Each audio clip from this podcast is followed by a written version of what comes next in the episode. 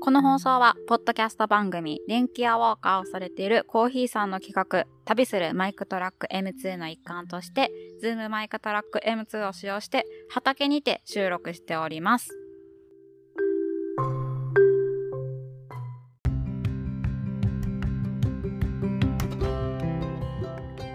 こんにちは。兵庫県神戸市の農家、尾崎農園代表の尾崎七海です。今日もね、近況報告会っていうことで、いちご学の話とおしらくの話をしていきたいなって思っております。よろしくお願いします。まず、いちご学の話から。いちご学ってなんやねんって感じなんですけど、まあ、神戸市、私西区なんですけど、北区にあるフルーツフラワーパークに併設されてる道の駅ファームサーカスさんと3月に行ったイベントになります。これ、尾崎農園のやりたかったことをやっと形にできたイベントやったんです。あの、いちご選びが楽しくなる大人の学びっていうのをコンセプトに、それぞれの好きないちごと出会ってもらいたいっていういちごの食べ比べイベントでした。いちご学とは言いながら、あの、いちごの豆知識とか、まあ、美味しいいちごの特徴、あの、テレビで特集されるような、こういうのを選んだらいいですよっていうのをこちらから教えるんじゃなくて、まあね、その北区って結構いちご農家さん多いので、しかも今日有名なとこが多いので、そのね、名だたるいちご農家さんたちから6品種のこだわり抜いたいちごっていうのを準備してもらって、そのいちごとひたすら向き合ってもらうっていう形で行いました。まあね、あの、もともとこうマルシェとか結構やる、やってて、そこでもね、いちご売らせてもらったりするんですけど、まあ大体何品種かちょっと準備してね、置いてるんですけど、まあ、あの、お客さん大体ね、一番甘いのってどれって聞いてくるんですよ。で、な、まあ、これに対してね、私個人的には、まあ、いちごって甘さだけで評価するのはちょっと違うよなーってね、まあ、常々思ってたんですよね。なので、まあ、そういう質問が来たら、私は、あの、いつも甘さ感じやすいのはこの品種で、まあ、酸味とのバランスがあって、まあ、いわゆる甘酸っぱいっていう感じのがこの品種。もし今日じゃなくて何日後かに食べるんやったらこの品種がおすすめですね、みたいな感じで対応するんですけど、なんかね、結局、好みじゃないですか、そういうのって。なんで、これの、この案内したら、結構ね、どの品種も売れていくんですよね。これって、あの、一般の人たちが甘いのが一番って思ってるんじゃなくて美味しさっていうのを表現する言葉を多分まあパッと出るのが甘いっていう単語なんかなとと思ってるんです。まだチェットリパイアですしね甘いって3文字やからね。ただまあねあのそこの選ぶ人たちの解像度いちごの見方の解像度野菜の選び方の解像度っていうのを上げていきたいなっていうのはまあ常々思ってたんですよ。うん。で、まあ、このいちご学っていうのはほんまに甘いとか、酸っぱいとか、まもちろん、あとは赤いとかね。と形が三角っぽいとか平べったいとか、それぞれで基準を4つ決めてもらって、それを実際皆さんに食べたり見たりしながらチャートに起こしてもらうっていうのをやったんですけど、まあ、本当に皆さんね、あの、まあ、この基準というか紙に書いてもらっててそれを私たち主催もあのあっち見たりこっち見たりなんかあの学校の先生テスト中の学校の先生みたいな感じですよ。でまあ途中から席にも座って一緒に見させてもらってたんですけどまああの本当そのチャートいろんなの皆さん書いてくれててまあこれも結構悩んで書かれてた方多かったですけど例えば息子が好きそうとかパフェのてっぺんに乗っといてほしいとか、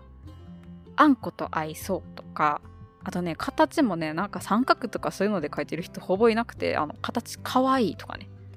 あの かっこいいとかね。なんかちょっとあの、み、本当にそれぞれの感性で、あの、基準決めてるんやなっていう。まあそれもね、皆さんの初めてここでそういうの考えたとは言ってはったんですけど、まあ、それぞれ基準があるなっていうので、あの何回もね言ってはいるんですけど結局あのまあいちごまあどんな食べ物にしてもですよね。好みとかどんな人と食べるかとかどんな風に食べるかとかで選ぶものって変わってくると思うんで、まあね、そういう視点で改めて、そのいちごっていう、まあ、分かりやすいじゃないですか。今、いろんな品種があることも、皆さん、一般消費者の方も分かってると思うんで、まあ、まずはそういうものを使って、あのね、分かりやすいもので改めて見てみようっていうイベントですね。でね、これ、自分で言うのもなんなんですけど、かなり好評でした。あの、皆さんね、うん、後からわざわざ感想言いに来てくれたりももちろんありますし、DM で送ってくださったりとか、あの、次回の案内絶対送ってください、みたいな。本当にあの、100発100中まではいかないけど、100発90、90中くらい？あの、の方がコメントを後からくださってて、まあ、あの、もちろんポジティブな感想ですし、うん、あの、ありがたいなとで、皆さんね、あの、書いてくださってたのが、その、新しい見方でしたとか、なんか明日からいちご選びが楽しくなりそうです、みたいな感じで書いてくれてて本当に良かったなと思います。で、まあこれね、あの、私たちのその、基準変えてみませんか？見方変えてみませんか？っていうのももちろん、あの、影響してたと思うんですが、あの、何よりもですね、あの、当日提供してもらったいちごが全部、あの、それぞれの品種特性っていうのがはっきりしてて、で味もめちゃくちゃ美味しかったんですよ。これね、マジで最高でした。でも当日準備したのが、神戸でのメジャーな品種。えー、まあ、他の他府県多分いちご結構変わるのであれなんですけど、神戸やとね、紅ほっぺ、と、弥生姫、と、さちのか、おいCベリー、章姫の5品種。まあ、メジャー品種ですね。プラス、まあ、その2017年に、三重やったかな。まあ、ちょっとあの、兵庫県じゃないところでですね、品種登録されて、で神戸の方でも最近生産が始まった、まあ、新しめの品種の四つ星っていうのの合計6品種ですね。まあ、皆さんに出してもらったんですが、まあ、こうざーっと朝ね、行って並べるんですよ。いちご届いたよって言われて、あ、じゃあそれをお皿に持っていきましょうみたいな感じで、並べる時点で、あのー、見た目なんと全然違います。もう、明らかに違う。で、あとは果肉の硬さとか、あとまあ実際食べてみたら甘さと酸味のバランスとかも本当に全部違くって、うん、あの私らの準備する側も、うわすごいとか言いながら準備してたんですけど、あの、来てくださった皆さんのテーブルに、まあ、一個ずつね、私たちがサーブするんですよ、こう。持ってった時に、もう全員が、うわーみたいな、すごいこんな違うんやっていうね、歓声が上がってました。で、本当にあの、いろんな方が参加してくださってたんですよ。あの、一人で来られてる方もいらっしゃいましたし、まあ、お友達と来られてる方もいらっしゃいましたし、で、まあ、農家さんっていうのもいたし、もう純粋に消費者、いちごが大好きっていう人もいたし、あとは飲食店関係の人もいたし、みたいな感じだったんですけど、まあ、あの、実際実食の時、ちょっと机付き合わせてやってもらうんですけど、本当あの、初対面の人たちもあの、いちごを囲んで、和気あいあいとね、このいちごっていうものについて話したりとか、もうどれから食べるみたいな。え、今のめっちゃ美味しいけど、こっちもめっちゃ美味しい。この違いは何だろうみたいななんかどこが違う？でも美味しさは全然違う言葉にできないみたいなのをこう話し合われてて、まああの、本当に盛り上がってくれたのでよかったなって、もう見ながらもうあの、あ、これこれこれがしたかったんやって思ってました。で、まあこうイベント解散した後にはですね、横に直売所があるんですけど、もうそこでね、私らが片付け終わる、なんかいちご片付けたり、まあ、そのアンケート用紙もう一回確認したりとか、もろもろ片付けが終わってから直売所に行ってもまだ皆さん悩んでました、そこで。どれ買おうみたいな。あとはね、それこそ本当に立ち話で、え、よかったね、みたいなこと言ってくださってたりとか、もう本当に、いやもうこれもほんまそうですよ。これこれってなりました。でね、まああの、これ、あ結構この番組っぽいイベントじゃないですか。まあ食べ比べもそうだし、まあいろんな視点で選ぶ時に見てほしいっていうのは私常々言ってますし、それぞれ好みがある中で、あなたの好みは何ですかっていうのも本当にずっと言ってるので、あのうん。で、まあ、その中で、まあ、神戸のいちご。すごい、いちごってやっぱ完熟で取るってなると、ローカル、それぞれの各地域で、まあ、その日取ったものをその日か、次の日の朝には食べちゃうみたいな感じの販売がね、もう今、各都道府県、各地方でメジャーになってきてると思うんですけど、まあね、やっぱ神戸のいちご、神戸に住んでて美味しいなっていうのは思ってたので、それをね、実際に普段から購入できる人たちに向けて、まあ、実食も交えて紹介するっていうね、もうこれはもう本当にめちゃくちゃ楽しかったです。ああ、もう純粋にめっちゃ楽しかったし、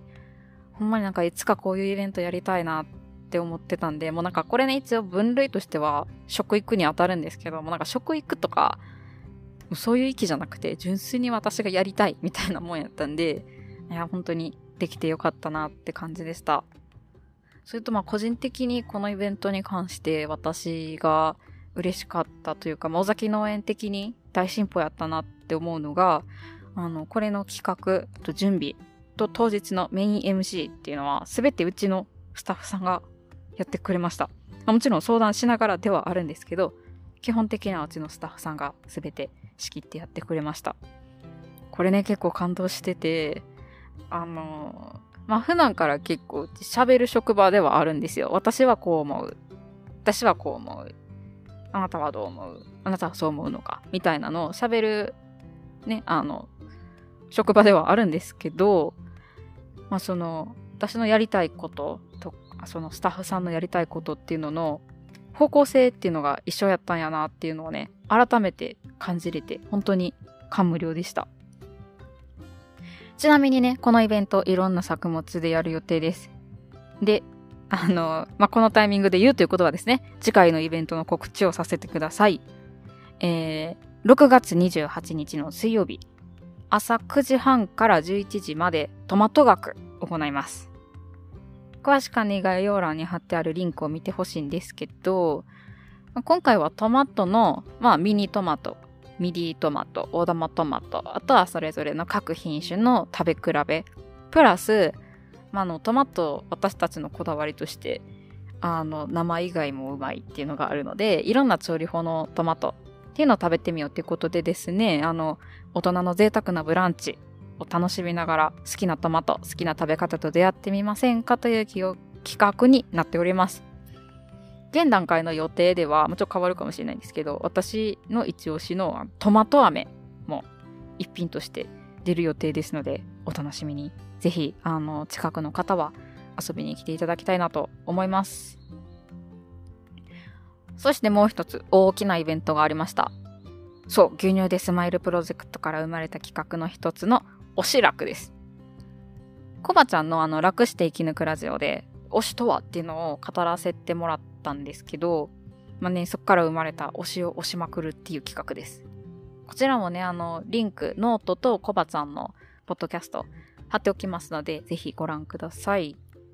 あの、農家の種のコッティさんとも CM 撮らせてもらったり、あの、ベスト7名賞として商品出させてもらったりもしました。これね、もう企画自体は終了してるんですが、ぜひ、あの、ハッシュタグ、おしらくで検索してみてください。もう、みんなの、酪農家さんもやし、消費者さんもやし、もう本当にみんなのいろんな、あとあれか、乳製品会社、なんて言うんだ？乳業、会社さん？いろんな会社さんの推しの乳製品とか推しの酪農家さんっていうのが出てきます。私はね気に入っていつまでもあのこのハッシュタグ勝手に使ってますけどまあね推しに期間とか関係ないですからあのぜひ皆さんもこれ好きって思ったらおしらくってつけてつぶやいてください。あちなみに私のおしらくはあの淡路島牛乳。これこの辺の地域と淡路島に住んでる人やったらわかるんかな？全国的に有名なかな？ちょっとわかんないんですけど、あの、淡路島牛乳で育ちました。あとあの、うちの地域だと、京神牧場さんの京神牛乳で、あの、育ちました。京神さんはね、あの、パックに書いてある牛のイラストがめちゃくちゃ可愛いです。キュルンってなってます。あ、結構リアルな牛なんですけど、めっちゃ可愛いんですよ。で、淡路島牧場さんは、あの、何回もあの、ちっちゃい頃からですね、淡路島に遊びに行くたびに乳搾り体験させてもらってて、はい。楽しいんですよ。ソフトクリームも美味しいし、牛乳も美味しいし、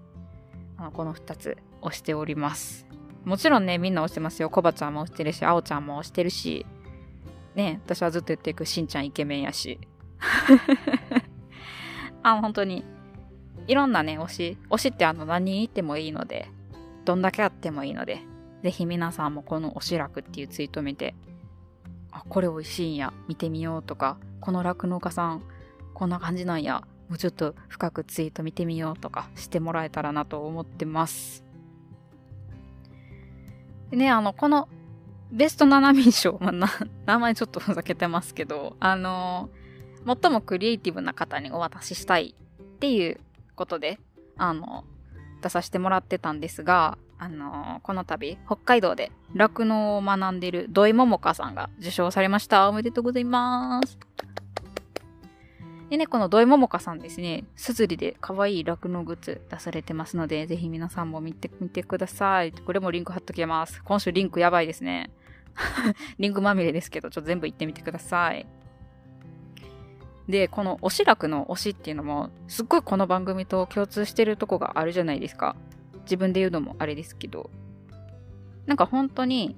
美味しいとか美味しくないとか、コスパとかももちろんめっちゃ大事なんですけど、もうでもさ、好きとか、生産者さんを応援したいとか、もっと頑張ってほしいとか、なんかそういう純粋な気持ちっていうのも大事にしてほしいんですよね。それぞれの魅力をこう、自分流に発見していくみたいな。あの人がいいって言うからいいっていうのももちろんいいと思うんですけど、なんかね、安いから好きとか、別にいいんですよ。いいんですけど、なんかもっとこう自分流の私はこういう基準で見てるんだっていうのをね、もう大々的に出してほしいなと思ってます。ねあの、まあ本当にこの考えがね、もっと広まっていけばいいのになって常々思ってます。なんか世界が平和になる気がします。あ、でもあれか。推しかぶりとか許せへん人にはちょっと難しいかもしんないですけど、なんか本当に純粋な気持ちなんで、と思ってます。あ、それでね、あの、実はですね、休止中に結構続き楽しみにしてますって声をかけてくださった方がいまして、その DM でもそうですし、直接イベントとかに来てもらってとか、会いに来てもらってみたいなのがあったんですが、あの、その方たちとね、話してても、やっぱ皆さん、推しとか応援って単語を多く使ってくれてたので、おお、伝わってるって思いました。この場で改めてお礼させていただきます。あとは、そうやな、あの、野菜モチーフのアクセサリー作りを始めました。これもね、あの、マルシェに持って行ったり、ツイッターにたまに載せるくらいなんですけど、まあ、体感で予想の5倍くらいの方からオーダーをいただいておりまして、のありがたい限りです。これもね、あの、もともとは私植物、野菜が好きとか、まあ食べるのももちろん大好きなんですけど、それとはまたちょっと別で、植物の形ってめっちゃ綺麗やな、とか、本当に可愛いなっていう、あの、個人的なフェチみたいなものがあるんですけど、まあそこからね、生まれてるものなんですが、まあ似たような感性を持った皆様から、可愛いって声をたくさんいただいてまして、本当にありがたい限りです。あの、大々的にネットショップとかをちょっと置ける余裕がないくらい今オーダーをいただいてますので、あの、もし気になる人いらっしゃいましたら、ぜひ私のツイッター見ていただいて、あの、DM にてこっそりオーダーしていただければ、あの、農作業の合間に作ってるんで、ちょっと納期が確約できない部分はありますけど、あの、作りますので、ぜひ、お声掛けくださいませ。こんなとこかな。では、また次回。